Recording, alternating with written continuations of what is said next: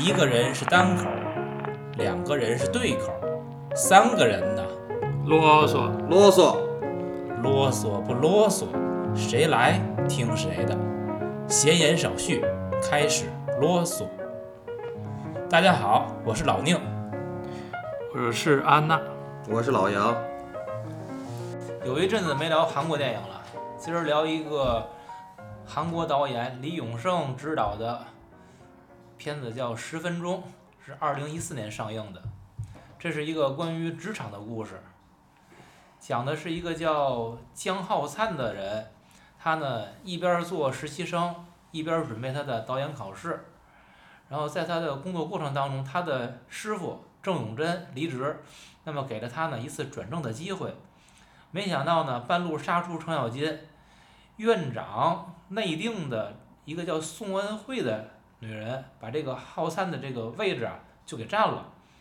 结果呢，办公室里边的人际关系发生了微妙的变化。这个宋恩宋恩惠呢，她是采用了一打一拉这种策略，把这个浩灿呢从办公室里边彻底孤立。本来这个办公室里的人呢还是比较支持浩灿来获得这个正式职位的。结果呢，现在这个浩灿自己是成为最孤立的一个人。然而呢，由于这个宋恩惠自以为是的去做这个展示的 PPT，导致呢开会的时候这个被领导批评，然后宋恩惠呢也离职了。这时候他们这个办公室的领导，也就是片里的部长，他就是又一次的许诺，说浩灿可以来得到这个正式员工的职位。浩灿这时候呢就犹豫了。部长说：“给你十分钟时间考虑，够不够？”片子至此就戛然而止。所以这个片子为什么叫十分钟呢？这就是十分钟的考虑时间是片名的来源。说这电影本身呢，这关于职场的片子，在职场片里边，我认为这个片子也是很平平的。放到这个大的电影范围来入看来看的话呢，这个片儿就是更加平平。它没有什么特别深刻呀，或者是那个从创意呀、技法各个方面，我觉得其实都没有可称道之处，就是非常的普通，路人甲乙丙丁的那么一个片子。但是我们为什么选这个片子呢？因为这个片子讲了韩国职场，让我们其实一直有意聊聊关于职场的事儿，尤其嗯，老杨曾经在。韩国企业里边工作过，有非常深刻的体会。所以我们今天讲这片子，其实并不是以聊片子内容为主，而是想借着这个片子聊聊职场，聊聊韩国的企业文化以及相关的内容。那么老杨，时间交给你了，开始吧。我们给你那补充啊。这个安娜，你们这个建筑行业里头，你跟韩企接触过吗？没有。完全没有。没有。你呢？你做你的电子行业，当时你在摩托的时候，跟韩企接触过吗？我跟韩启没接触，我跟韩启唯一的一点接触是什么？就是当初我去摩托上班的时候，那不第四大街，嗯，这边第四大街十号是摩托罗拉，隔壁不就是三星吗？三星电子。三星电子。我当年是同时收到了三星跟摩托的 offer。所以基本就是没做考虑，我就直接去的摩托罗拉，就这么点儿。我先说一下哈，就是说我有一个姐们儿，原来做到了这个 GE 塑料，就是中国区的 HR 的老大。她现在在北京还在做给就是 HR 猎头方面的一些工作，也在做咨询。她跟我说过一个事儿，就是。他们一些猎头公司啊，不都是就是说给你推出去，然后要挣你年薪的也不百分之多少的那些吗？在韩企干过的中高层特别难推，在韩企干过的中高层，世界五百强的很多欧美企业不要，因为在韩企干过的中高层的呃员工，呃多少都有心理疾病。外企呢，在在中国呢，尤其韩企它分的特别清，就是分这个 home staff。和 local staff，home staff 就是派过来的他本国人，local staff 就是你当地招的人。所以一个地儿像我们原来做的那个纯外企，只能是办事处，不能成立分公司的时候，呃，你的 home staff 如果不来的话，全是 local staff 的话，就是这边的所谓的办公室的 office manager，就是办公室主任，或者说你的这个经理、办公室经理 office manager 这种经理级别的，如果是中国人的话，local staff 的话，我们俗话讲叫二鬼子。嗯，二鬼子就是说没有本国雇员在，明白了吗？我现在说的这种就是在什么 LG 啊，在三星当过中高层的，然后这种这个都我说的都是 local staff，就是中国人，韩、朝鲜族，嗯，那都是中国人，延边也是咱们中国不可分割的一部分，对吧？嗯那么接着我想说的是什么呢？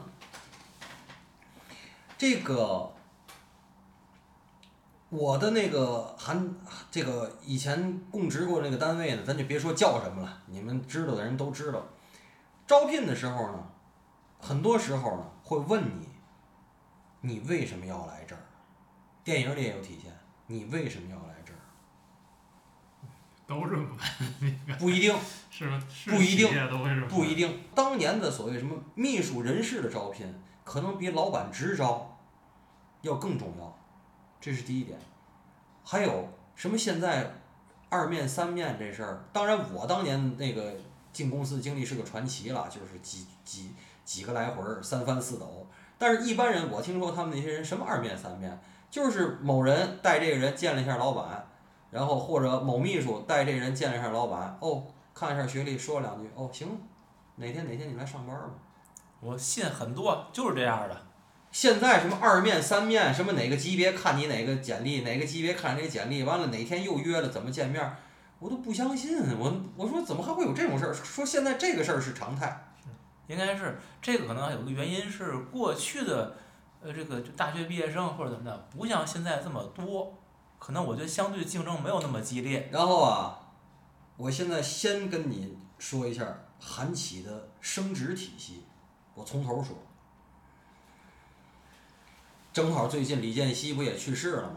就是说他这个三星不是说这个这个对吧？这个财阀制度怎么着的？咱这个咱就是后边我会我会展开了说。我先给你说一下韩企的这个升职制度。以我们公司来讲，因为我们公司最好的时候到过，呃，韩国前十大财团里的第四还是第啊第四名，呃，后来到了第八名，现在应该跌出前十了。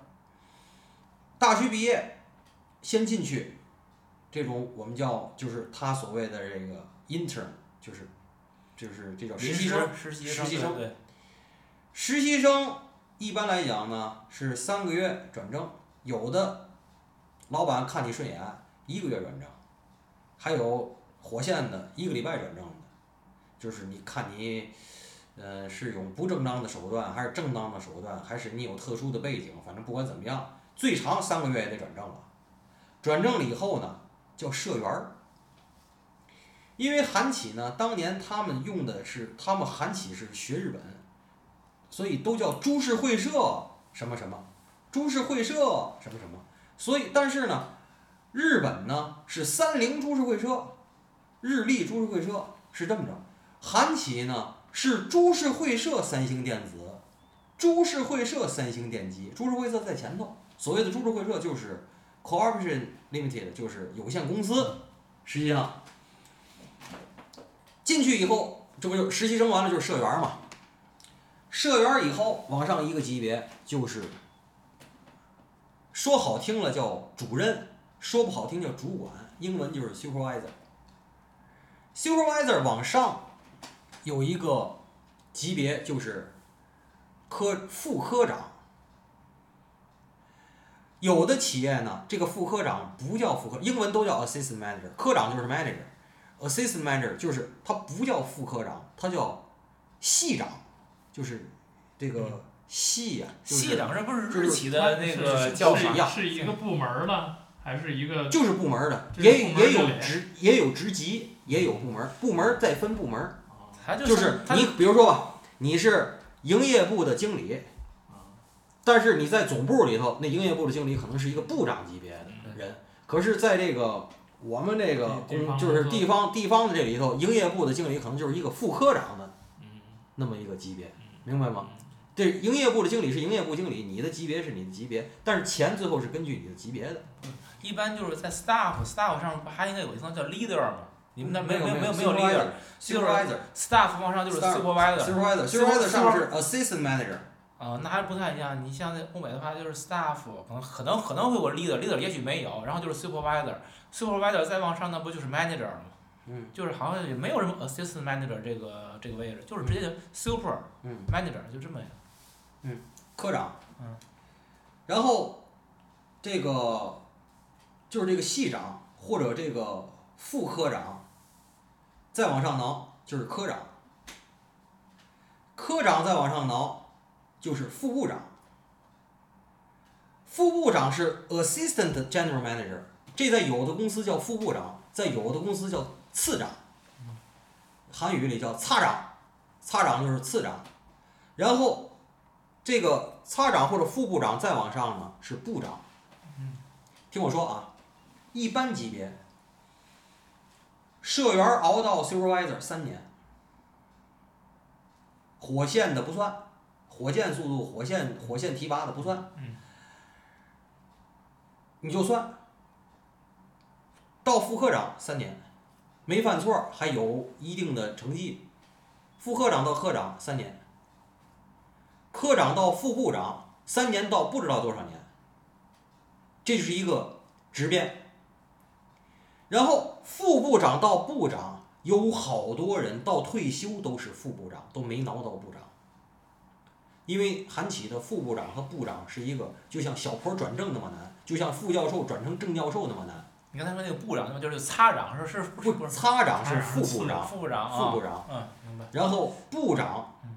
是 general manager，、嗯。就是你的名片上是印 general manager，、嗯。但是这这些之前就是从部长往回嗯往实习生往下捋啊，这些都叫 employer，im employee，嗯，都叫受雇者，雇员，都叫雇员。部长再往上，你就是有股份了，知道吗？那个就是得业务特别特别出色的凤毛麟角的人。但是韩企啊，大部分都是跟主家，他们都是一个姓，比如姓李的、姓朴的、姓什么，跟他们家有关系的人。还得学业学历很好，还有关系，还有能力。当然也有大部分就是草包，但是只是关系近，嗯当了。那我就现在这继续给你往上念，这是部长对吧？嗯部长往上就是常务，常务上面就是专务，专务上面就是副总裁、总裁或者董事，就是什么 VP，然后 CEO，能明白吗？所以这个他们的这个韩国为什么韩国企业都要论资排辈呢？就是我是你的长辈啊，那对呀、我比你多挠三年啊，我就是你的长辈啊。而且他们韩企的就是韩国人就是因为从小他们都征兵嘛，他们征兵也是就是老比你晚一年的兵见你面就是上去一大嘴巴，很正常，你嘛错没犯就上去一大嘴巴，我就想看你不顺眼，就上去一大嘴巴。然后你呢，明年你那抽那小兵也那样，上去一大嘴，这是他们的文化。然后问一个问题，嗯，那就是在欧美企业里边儿那个 director 是对应到哪一级？对应到部长那一级吗？常务常务。director，典型的，你问的好，我没想起来那英文，嗯，director。那还有咱再做一个对应，咱毕竟还是这个代理然后专务就是 executive director，嗯嗯，执行 director 啊，明白。那再往上就是就是那个就董事啊什么的那啊那那级对吧？对，不是，他咱还是毕竟这个带着电影聊啊。嗯咱这电影里边出现了有部长，还有支部长。我要接着说来，来，你给对应一下我。要接着说了，哎，我呢，我的老大当年就是准部长，就是所谓的擦长，后来因为在天津干得好，扶正当的部长。我韩就是我们这个公司呢，是韩国就是前十大的大公司。见着我去东丽区信海路，讯海路那原来都是韩国厂子，那一个仓库里头就有三四个厂子，因为那那会儿啊都干嘛着呢？在那做假发。韩国的假发很不错，但是假发因为货值高都是空运的。然后有他的朋友，然后那 K two 那星湖实业是做那个轮滑鞋，就是单排轮滑鞋，出口美国的，那是很大的厂子。我们去的时候，那个星湖实业那老大，那星湖实业的老大是光州首富的儿子，而且那就是那星湖实业那总经理，就是那就是总裁，那是等于星湖实业的总裁啊、那就是意意大利名片儿都是 CEO 那名片。我们的老大是部长，你知道那人看见我们老大什么样吗？老远过来，这手伸着过来鞠躬。也就是说，你小企业的那 CEO 见着大企业的科长，有可能你得先鞠躬。他跟名片上那个 title 啊，不见得匹配，是跟你背后的平台匹配的。嗯，跟地位相关。能懂我说的意思吗？还有我见过那那开场的那个那个那个那一一张嘴那部长，那看见我都鞠躬，那韩国人，那这这就是个开场，而且躲赌债上上上东里去开破厂子的，不是，他这是不是也跟甲方乙方有关系啊？就你们算没有没有没有没？有没有，我们然后呢？你听我说呀，嗯我跟我们老大去过 LG 的那个，就是那个北辰的那个厂子，嗯那个原来就是是最大的，然后那家姓具，你知道吗？就是家具的具啊，具氏家族是开 LG 的，嗯那具家的那个儿媳妇来了，嗯我们老大也那造型，伸着手老远过去，人家能跟他碰一下手指尖儿，那就是很大的荣幸了，你知道吗？这就是这样。那 LG 跟韩进是跟韩这个我当时那个企业是是平级的，而且比我们永远靠前。LG、三星、乐天儿那永远是前三，你就直接带着你那名字说吧，这没事儿，反正你的企业都已经不行了，明白了 所以就是说，这个他完全是韩国人的那个，就是韩国人跟日本人他那等级观念是特别明白的，就是我是嘛，你是嘛，就这电影里也有特别体现。复杂，不光是你的资历啊，而且你你背后的财团啊，对你得资，而且你知道你是哪个，就是涉及到就是。真是就是我为嘛那么爱看韩国电影？我一看就特熟，虽然我不会韩国话，但是他们那个表情出来，我那么长时间，我基本都明白个大概。就是比如说我在这坐着，你进来了，你是个骂人？我提前如果知道的话，真就是我是故意的不站起来，和我故意的起来，是我心里头有了谁高谁低了。对，所以我觉得这事挺麻烦的，就是尤其是所以我告诉你，韩国人的那个礼貌，嗯我的理解，他跟日本人礼貌真不一样。日本呢，还是说实在经济腾飞的早，人家有钱的早。当然，日本人我接触很多人也心理阴暗，但日本人那个教养是骨子里的。韩国人的很多那个鞠躬啊，是刻意做的。完全由地位来决定。对，所以我说，所以我老说，我说这个就是装王八蛋，他们很会；嗯装不王八蛋嗯，他们也很会，完全根据当时的情况来。不是是这个前提是每个人呢对自己的这个位置嗯有很清楚的认识，嗯而且还得整个对这个职位体系，没错包括你的这个职位体系跟你背后那个公司背景，都有。就这个这个天平，嗯在他们每个人心里边都非常清楚。对，所以他们的这个职级的观念是非常那个的。你知道这个，我为什么想问说说这个呢？嗯因为你看呢，我知道在在中国至少是可能不同的企业，嗯它这个职级职位这个体系，可是现在马云不也什么都 P 八 P 九 P 是什么的？不是但是依然是不一样的，而且不同的公司可能叫的名字不一样。我觉得这在公司里边还好说，嗯那你比如说你要是到了一些个就是行政机构，嗯你不是体系里边的人，嗯你往往你搞不太懂人家这个位位置关系，尤其比如说像中国这个社会，像以因人设岗的情况下，可能他会给某个人设置某个位置，这种情况下，你一个外人你是搞不懂，你会很混乱的。可是韩企不是，韩企的这个体系基本上我说的这个只会把其中我给你讲的比较全，嗯把其中比如韩进就没有系长嗯这个职位，就是有次长这个职位，然后就是他们会就是他的晋升的体系基本都差不多。所以递来名片儿只是说递来名片儿，第一个看，比如说我是科长，你是部长，对吧？嗯然后你是 LG 的，我韩进的，那你就得给我鞠躬，我跟你点头。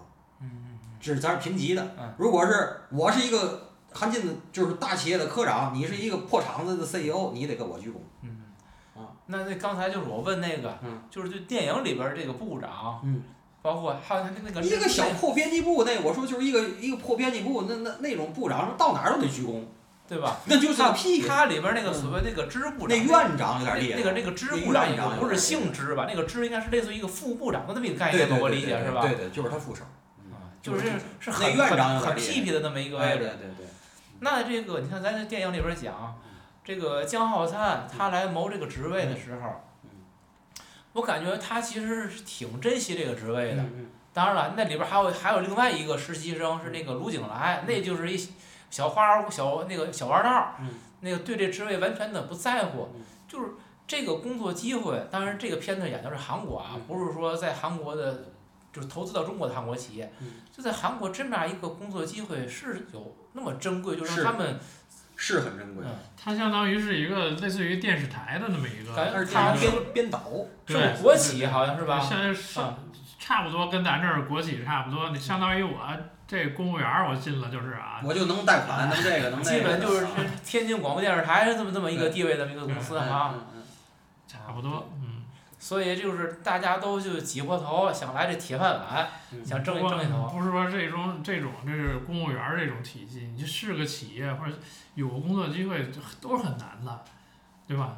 你你你，就是就是行，那就来了，你看咱这个工作机会，这个江浩灿如果转正，他是年薪三千五百万韩元，然后他们那个部长就你说那小破办公室的头儿，嗯说他的工资是五千万韩元年薪嗯，就是这这样一个钱，三千五百万韩元就是相当于人民币二十二万多，然后啊二十万二十万，然后五千万韩元就是二十八万，一个月平均就是人民币就是人民币两万多块钱。但是你要知道，韩韩国呢没其实没咱中国税高，就是如果真正经上税的话，但是他二十八万他也拿到手不到二十万，不到二十万。这还考虑就是二十万平。呢拿到手呢，呃，十五六万，就那这样的话，其实我不知道生活水平很低。你这个结合我我猜想他们的消费水平应该不会太低。如果是这样一个工资的话，这个并不是很多。啊，我给你介绍一下啊，就是韩国，就我所知，就是韩国的这个呃晚婚的比例非常高。为什么结不起婚？第一，房子贵，而且呢，韩国呢有非常严重的城市病。什么叫城市病呢？就是他们讲，就是整个韩国啊，大韩民国，汉城一个城市承载了韩国五分之二人口，一个城市啊。它不有咱们老知道说汉江怪物那汉江，相当于咱那海河，嗯围着海河的是最贵。嗯。什么明洞啊、江南 style 啊，什么那个，那是最贵。越往下就是越便宜，所以你就看有那些犯罪片儿，就是往外开、往外住，那就是它的就是它的通勤成本就很高。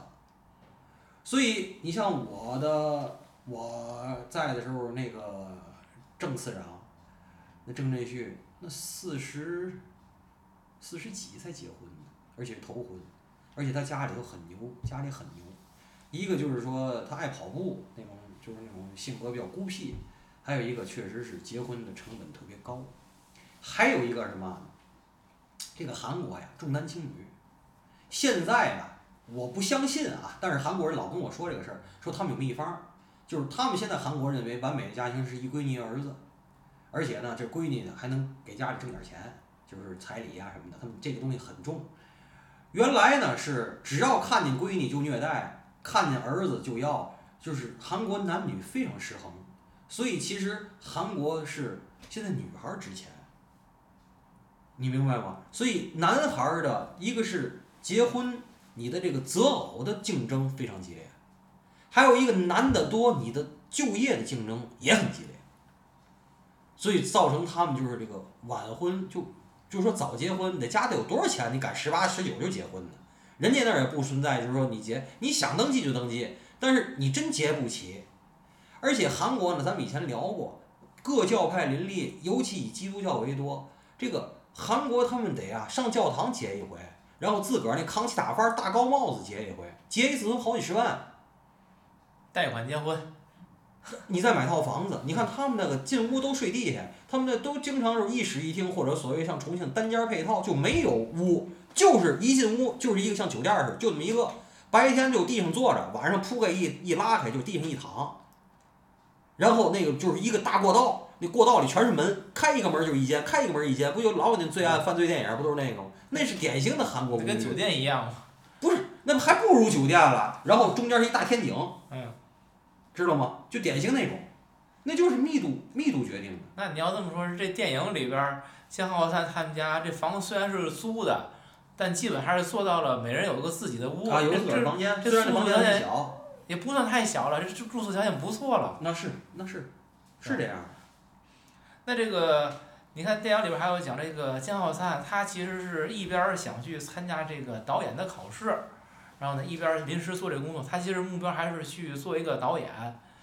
这里边我想就是你韩国像他们这种年轻人，就是在其实也是这电影讲的吧，你在你自己的理想，也就是你的兴趣感兴趣的事儿，跟为了生计去赚钱之间，他们这这这种选择，在韩企里边他们通常是怎么去做？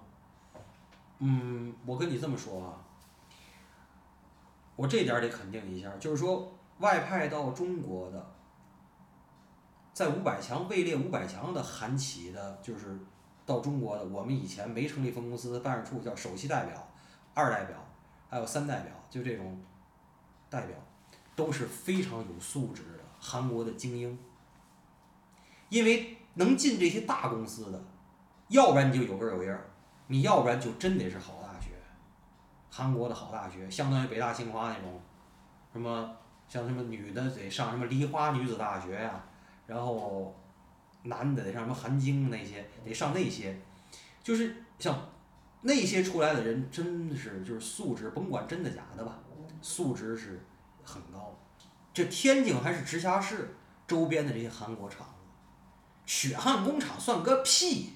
就我看见的那些。东西要拿出来说，要今天要讲，劳动法算个屁，那那对那对工人那简直那就那没法说了，那素质之低，那些人是吧？是开厂子的，他怎么对待你都没办法，直接进门收你身份证身份证，然后弄押金发你工服，然后你只要想辞职，你那钱永远拿不回来，这这都是最简单的打骂体罚。包括就是侮辱女员工，这就是太常见太常见了。所以来开厂的那些人的素质非常低，我就这么说。这还是天津周边，你要是青岛周边的山东那些，那就更甭提了。所以当年我有一次去青岛，那青岛满街挂着那个小旗儿，写的是“青岛，一座最适合韩国人居住的城市”。我在站在街中间破口大骂，你知道吗？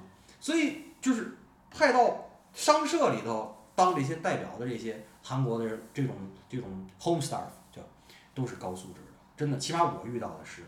当然他们会干很多不好的事情，但是那些都是根据事情做的。但起码基本的教养、道德、办公室的那一套，就是对女员工的那个尊重，我我没听见有侮辱女员工、性侵的，没有，我没听见过。但是生产企业里比比皆是，能明白我说的意思吗？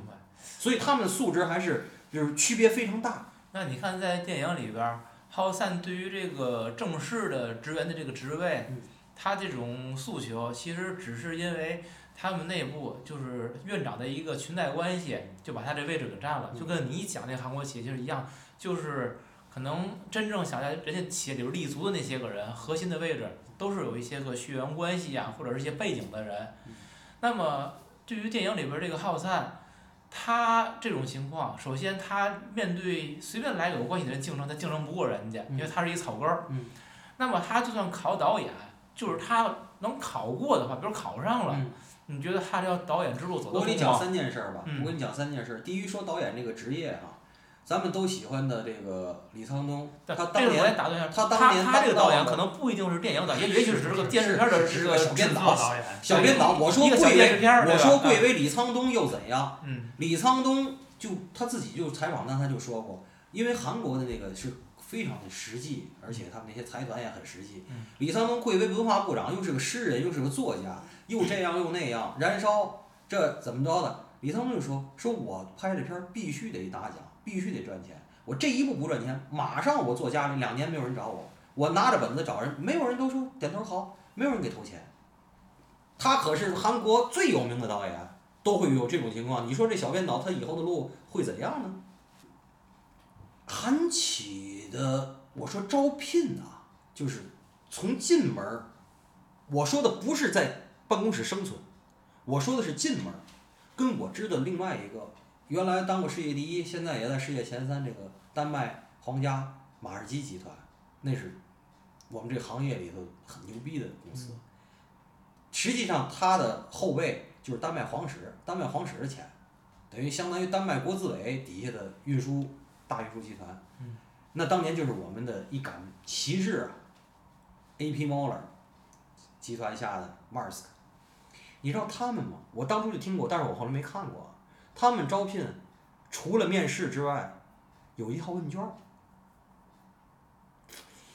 这套问卷最后会判断出来你吧哈，如果能上我公司来，是上哪个部门去？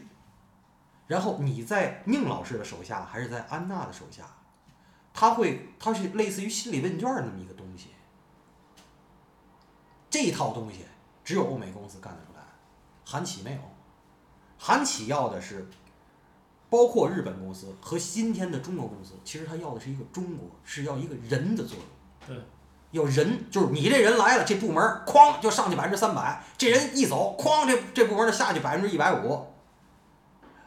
而马士基他们追求的是嘛呢？这个人三年一调岗，两年一调岗，你要熟悉每个部门，而且你跟每个部门都没有形成利益的连接，然后你哪个部门还都懂了。嗯可是你哪天你说辞职了，或者公司说把你炒了，或者你有别的事儿给你炒了，再拧一个宁老师上来，再拧一安娜上来，拧一螺丝，适应适应，马上这机器照着转，懂吗？嗯可是韩企跟就是日企，还有今天的中国企业走了这个人，就是他当初怎么把这部门带上增加百分之三百，明天他走了，这部门就怎么能调回去？能明白我说的作用吗？其实，所以亚洲公司其实更能发挥人的潜力，但你说马士基那个，能懂我说的意思吗？我我说的不一定对，好像是马士基还是谁？欧他美公司就是要让你当螺丝钉，而且他那个面试就是你来面一次，答完那个卷子之后，他好像是存档的。对。我不知道是终身还是几年之内，就是你再投简历，如果你没面上就无效了，好像是，我不知道是不是他。是是的，是的。所以就是说，这个是他们从他你进这个公司门儿之前，这个东西就我要跟你说的，就是说，其实亚洲公司更看重人的个人能力，其实这才是个人英雄主义，我认为。嗯嗯，而欧美公司是强调的是团队或者体系，哎，体系。所以妈亚企的什么 team building 全是放屁，全是放屁。你看他们去爬那个山去，各怀鬼胎。我们当年也是啊，就出去玩儿去什么这那个的，头儿啊得惯你，然后趁你放松的情况让你说点实话，然后让你们互相惯，什么这那个的，没准儿这咱能揭发点那个才好了。嗯。这在欧美公司基本就没有，为嘛？因为没嘛可揭发的，你知道吗？就这么说，所以这个浩散呢，他即使这个导演考过了，其实也是很难的一条路，因为那当然，因为在韩国不存，他们不存在，比如说像李安啊，或者像贾科长，他们这样会给你失败的机会，或者咱说的太高级了。就他他编导就一编辑部，他咱现在很多娱乐娱乐的这个综艺节目，嗯那综艺节目一个综艺节目对应无数个导演，导导演对，因为每人拍一集，每对对，轮着拍的那种不。是那个，就是他这个可能有十个艺人在这里，嗯每个人都穿插进来，让一个艺人跟一个导演，一个人跟啊一个导，这种导演哦，太多不是说太拍电影拍电视剧就是还是就是很基层的导演，就是最上层那个制作团队制作出一个剧本，然后嗯给你，你去跟艺人对接，是这种导演。但就是这这个导演的话，还依然是比他在这个办公室里做那个职员，他们还是认为要高级很多了。呃认为是一种个人的就是兴趣发展了对对。这个电影里边还很这个表现的一点啊，就是他们几乎每天都在加班儿。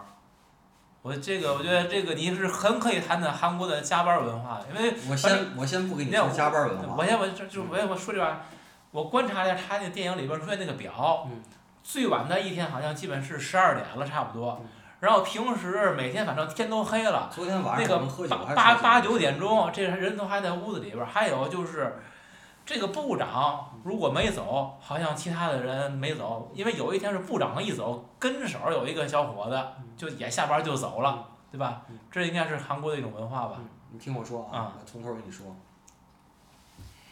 我们那个公司呢，八点半上班，但是我们这 sales 部门呢是八点开会，我们这个公司呢五点半下班，下午的例会呢是五点半开，这不都是都是他得占你的就是就套路啊占你的时间嘛。啊，他美其名曰是他不让你占用，因为也确实是忙，占用工作时间要接客户的电话。嗯但是我们美美呢，八点开会要开到九点十分儿呢。嗯。外头那儿，我跟韩国人开会，外面那个些单证的小姐姐那早点都吃两遍，咖啡都喝完了，我们这儿还没出会议室呢。等我们那个早点都凉了，知道吗？然后，然后在他妈电梯间搂两口，然后怎么着，这都很正常。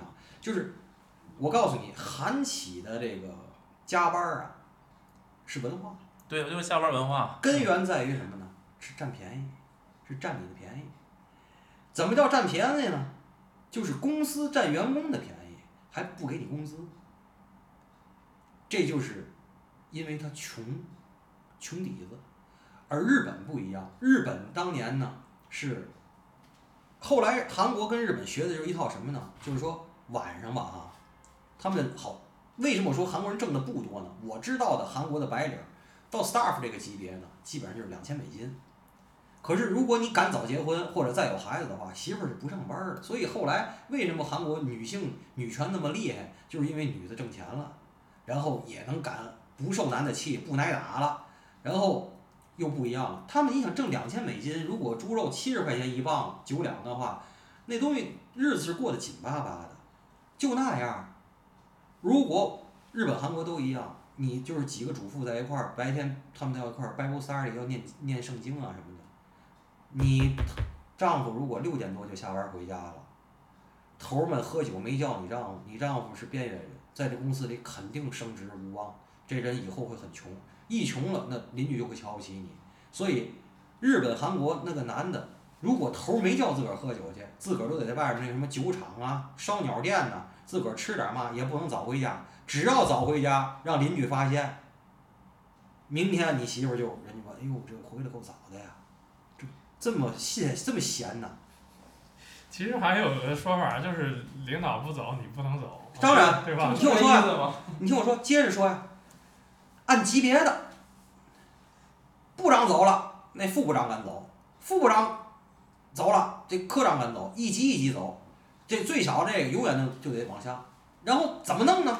我就要讲到这韩国的这个韩企的这个座位顺序。韩企啊、一般来讲，除了大头啊，都是开放式办公室，就是级别最低的往前，往前，往前，往前，往前，往前，然后比你大一点的坐后头，比你大一点坐后头，然后你这个部门的部门长，你这部门长就坐最后头。一般呢是两两个竖着的，你们俩脸对脸，脸对脸，脸对脸，就跟那电影里一样，脸对脸。而我最后如果那个办公室因为太小了，如果是我们那个东西就是竖着竖着竖着，到最后我是这个部门部门长，我是横着的，等于我我能横着能看着你们所有竖着的。嗯，这是我这一个部门儿的。嗯。背后是窗户，我们这老斗，所以就是再升职就只能窗户外头，就只能辞职或者给你炒了。嗯。因为我们这种 local staff 是当不到部长的呀，对你说这这个就是 local staff 的天花板在哪儿？是哪个位置？就经理嘛，就是 manager。就是职能部职能部门的经理，懂嗯吗？就是我们没有嘛，就是他们那个体系，就是你们不在他的 system 的之内，就是 staff supervisor supervisor 往上 assistant manager assistant manager，啊然 manager 然后最后到 manager，啊就到 manager。对于这个国国内员工就啊顶天儿的，啊再往上只能是韩国外派的了。啊，对对对，就是 home staff 然后就是，他是他不走的。我呢，当年就是有名，我是混不吝。我开完会回来出来，你已经都侵占我那么多时间，我拿包就走，我不管那个。有人因为这个升职，我也因为这个，反正不不受待见，那我也我也不后悔，是吧？这这个东西，反正个人有个人的性格决定命运，我只能这么说，你知道吗？但是我把他的这套东西都搞明白了。还有就是我想说的是，你知道去年因为环保的事情，全世界百分之七十以上的三星手机是原来天津西青那个手机厂出的，嗯，因为环保的事情，韩国人急了，谈崩了，一个星期撤厂，把厂撤到越南。你知道怎么谈吗？在韩企那儿，他们对劳动法有非常深的理解。劳动法规定有多少？N 加一对吧？我就 N 加一。我没有任何亲情，而且是一周之内签不签 N 加一，直接封场，你告我没问题，律师团等你，没有任何亲情这个事儿。你像日你像那个日企啊，包括欧美好多企业，比如说有点嘛事儿，我给你个 package，就是给你一个额外的一个东西，或者 N 加二什么，就对你感谢你一下。我们也确实是我们自个儿厂经营的问题是吧？韩企没有这个，他没有任何亲情。可是啊，你在他那儿工作的时候，他天天跟你讲亲情。就是我说这个，你给他说城门楼子，他跟你说胯骨轴子，最简单了。我我没事我就爱出去旅行嘛。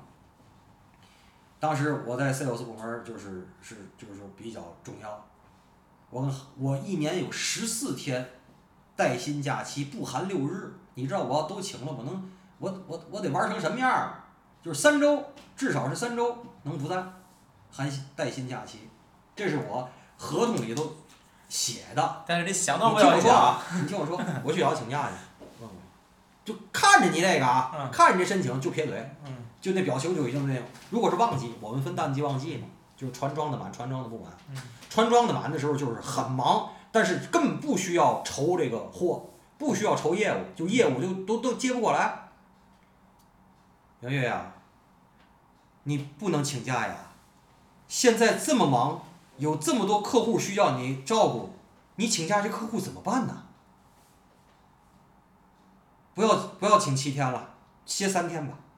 你他妈三天能去哪儿啊？三天？不是，这是那个二鬼子跟你这么说。对，我只能跟啊二鬼子，二鬼子完了，二鬼子签个字，大鬼子签字，嗯二鬼子要不同意，直接就到不了大鬼子那儿嗯。然后有的时候还是二鬼子同意了，大鬼子不同意，知道吗？完了，对于淡季就没货的时候，没业务的时候，你说我闲了上，杨月啊，杨月啊，为什么要请假呀？现在都没有 business 啊，公司很困难啊，公司需要你，你怎么能请假一天也不批？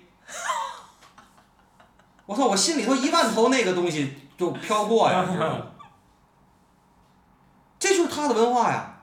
然后等最后我问你了，我说我都没歇，你给钱吗？一分钱不给，也没有货币补偿啊，没有，不歇不给钱。不给钱。这这个不，这跟欧美企业不一样，不给钱啊不能不能，你不能比。你是太机智了，这个我跟你讲而且我可是韩国最大的呀，当年对他企业文化有一套就是企业就是这套，不是他企业文化就是这套。表面上是有一套冠冕堂皇的东西，对呀对吧？嗯，然后执行的是这种，就对呀、就不不给对呀、所以听这套听听听这期节目的朋友都有听众都有福了，我给你们好好扒一扒。就是这样的，是我亲身经历啊！我操，你他妈是不是那个羊驼 呼啦呼？欧美企业是就是好像应该是你不歇没事儿，我给你钱，货币补偿他也是。有要求的，就是应该大概是经理级以上。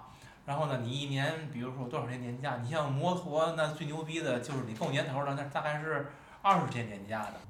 然后呢，当然我们这公司确实要形象，就永远得是西服、领带儿、衬衫，啥也不发，自己买去。不是，那你得给服装费啊。没有没有没有，但是我们有个服装要求都是给我们出去必须得是啊，西服领带儿，我就气行哼，我也也穿的行，但是一到下午，中午基本上我们中午有时候中午就开始喝酒了，中午到下午那领带儿咵就扒了。原来我们那老大还要样，后来我们那老大，后来再换来那老大也不管我，也不敢管我，知道我横。就到下午就是早晨开会的时候就记得倍儿好，到下午就没有了，领子头也敞开了。晚上要是不开会就就这样，晚上要开会我没准弄个脖套儿，哐又又又拉上了进去，就这样。就是他要的东西你得做到，但是条件他不提供。然后为什么这些人这么爱来呢？就是要不然是你真的给这个班儿说，像我们头一任我遇到那个老大，就是真的开拓，他是开拓型的，太牛了，就是见客户亲自去，寒冬腊月那个人真好。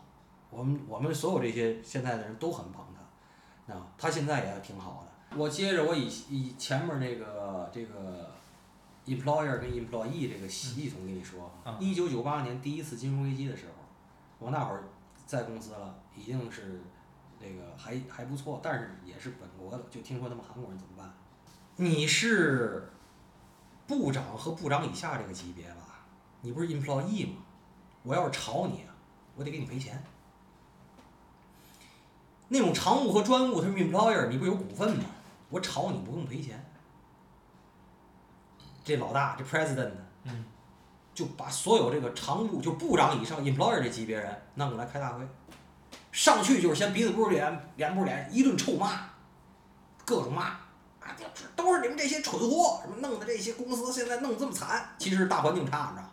然后弄这么惨，而且当年韩进现金流很好啊，你们现在所有人都写辞职信吧，知道吧？这些人呢，你不写一个试试，每个人都得写。写辞职信到老大那儿，挨个进进老大办公室、总裁办公室过筛子。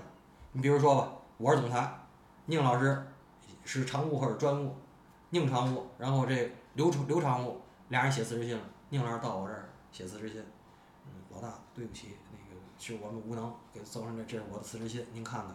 老大，哦，你这两年确实表现是不怎么样，行，给你批了，辞职了，一分钱不赔。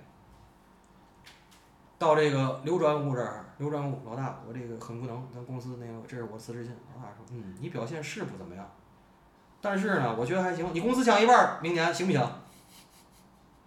明年年薪降一半，我还留你接着干，就他妈这么干，就这么干。你以为你是 employer，你倒霉；你 employee，你有劳动法了哈。好，我告诉你怎么干。韩进的办公室不都在国际大厦，在天津最好的办公室吗？然后在各地儿都一样。船公司是干嘛的？他最后他得有码头，得有堆场，脏脏呵呵，得有操作，得有这那啊，个。这你是一办公室文员儿，流放那儿看你不顺眼，嗯咣直接给你那儿那个码头，码头上面就是最基层的那个，去天天数箱号去，记箱号去，系统里我们工资不降啊，都那个，但是每天不解决交通，你那个自个儿是坐公共还是开自个儿车，你上塘沽上班去，或者那个你在汉城上班，让你去那码头去釜去釜山，你就得搬家呀。你算着不合适了，你不就辞职了吗？辞职一分钱没有。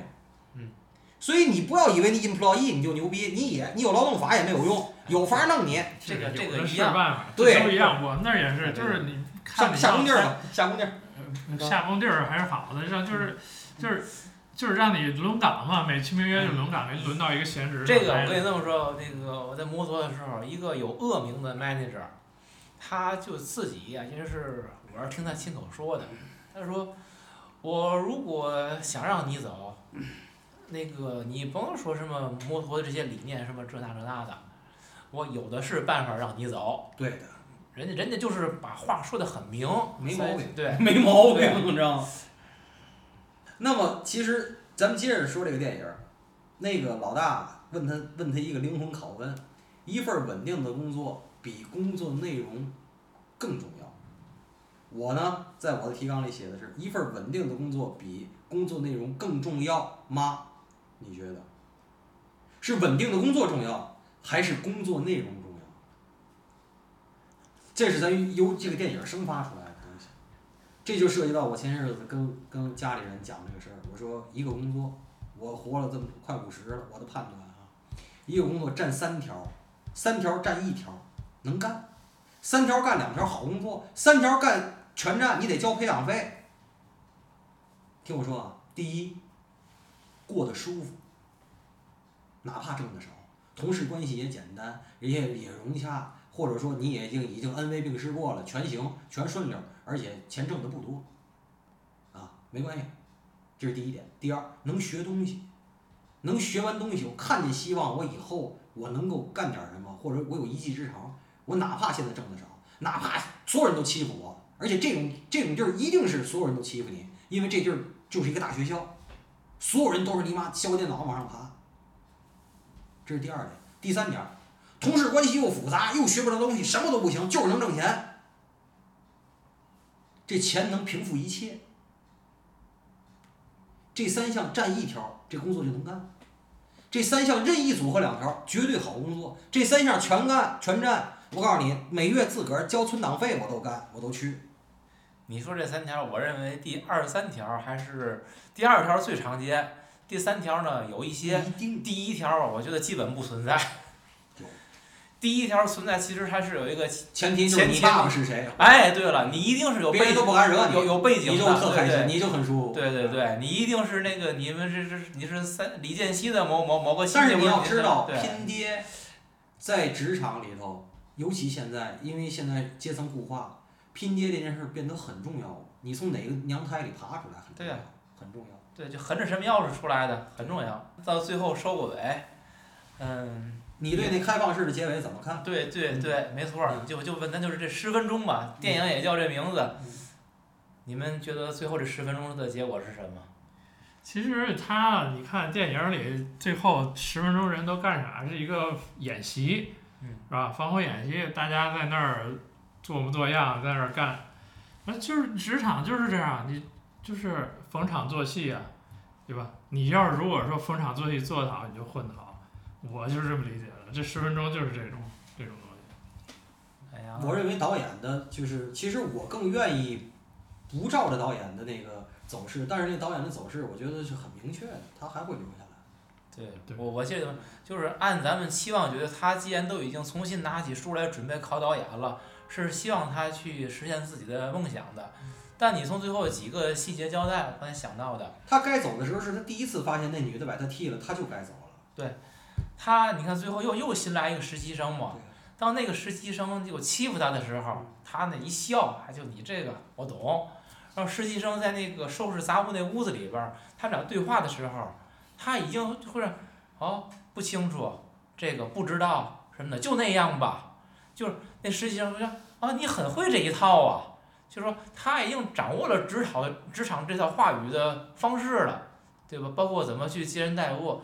最后就安娜替那演习的时候，那那那一个女女员工藏桌子底下捧本书，还有人给她照相，那意思就是我们这都演习了，你看我还在工作，还在学习呢。那部长不都在看？嚯，你捧本书，这还有人给你照相，那个拿个资料在那儿好像填表儿，那个支这部长，个这个设、嗯这个就是这个电影的高光时刻，我觉得是他送他师傅到车库，他师傅说：“嗯你要记住，这些人只是说话不干事儿。”嗯，我在结尾，咱们这结尾这故事结尾的时候，给大伙儿讲一个小故事，但是呢，可能你们会当成笑话。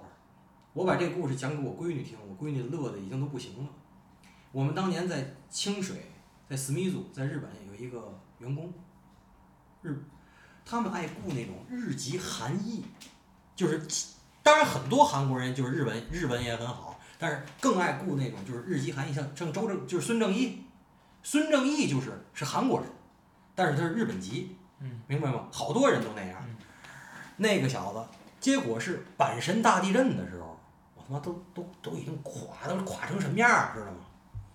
然后那小子哎，吃住在韩进那办公室，知道吗？就是天天我们那儿还发那 telex，就那电传机，没不是现在那 email，是 telex，每天我我很安全，然后我们的办公室也还行，什么这那个的，知道吧？在那儿可发，他在那个就是地地震就是很严重的地儿，你知道吗？发就不回家，知道吧？以公司为家。那个人转年，我每年都要评那 global ex 那个 exemplary staff 嘛，就是全球模范员工嘛。嗯那个人是转年的全球模范员工嗯。我对比哪个给我闺女讲，我闺女乐的呢？我结果从我们公司辞职的有一个哥们儿，他后来去了法航 Air France，你知道法航那效率有多低吧？然后他完了有一次有一个有个很急的事儿，什么货运的事儿、空运的事儿，找那个人，找他们那个法国那个里昂的一个货运的经理。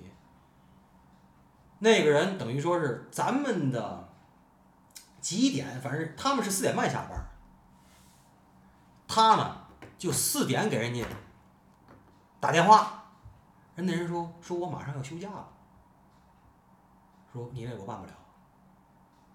结果这不就说着说说你给我办这那个的，说着说着马上不就快四点半了，好嘛，就听那边就乱了，那个就那个李昂那办公室着火了。你猜这哥们儿货运部的经理啊，到四点半打卡走了，回家了。这要在韩企、在日企、在国企、中国企不可能发生的，你得视公司为家，你得打什么幺幺零什么，你得报警，你得什么跟着得扑火。我到点了，我回家了，这是特别特别典型。当然法国人可能也有点极端，当然韩企就更极端。你能明白吗？就是说，什么叫视公司为家？公司是你的家吗？我想问的是，对，所以说我是觉得最后这个浩三已经看透了所有这一切，但同时他也已经融入了这个环境了，他应该在这个环境中可以生存下去，他应该会把握这个机会。这个十分钟选择我，所以我跟你的观点是一样的嗯，包括也是导演导演也是这个意思，他应该去做这个工作。这电影该拍续集，你知道吗？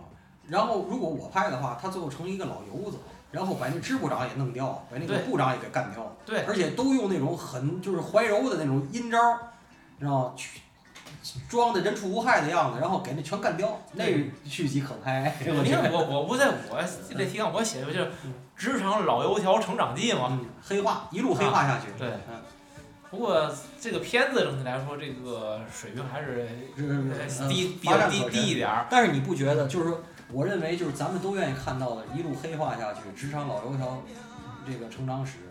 我想说的是，你经历过这一切的人，包括我经历过这一切的时候，我想真诚的说一句：心脏，你的心脏，你本原本无一物，何处惹尘埃？可是现在你都已经蒙了尘了，我该怎么往下掸这些东西？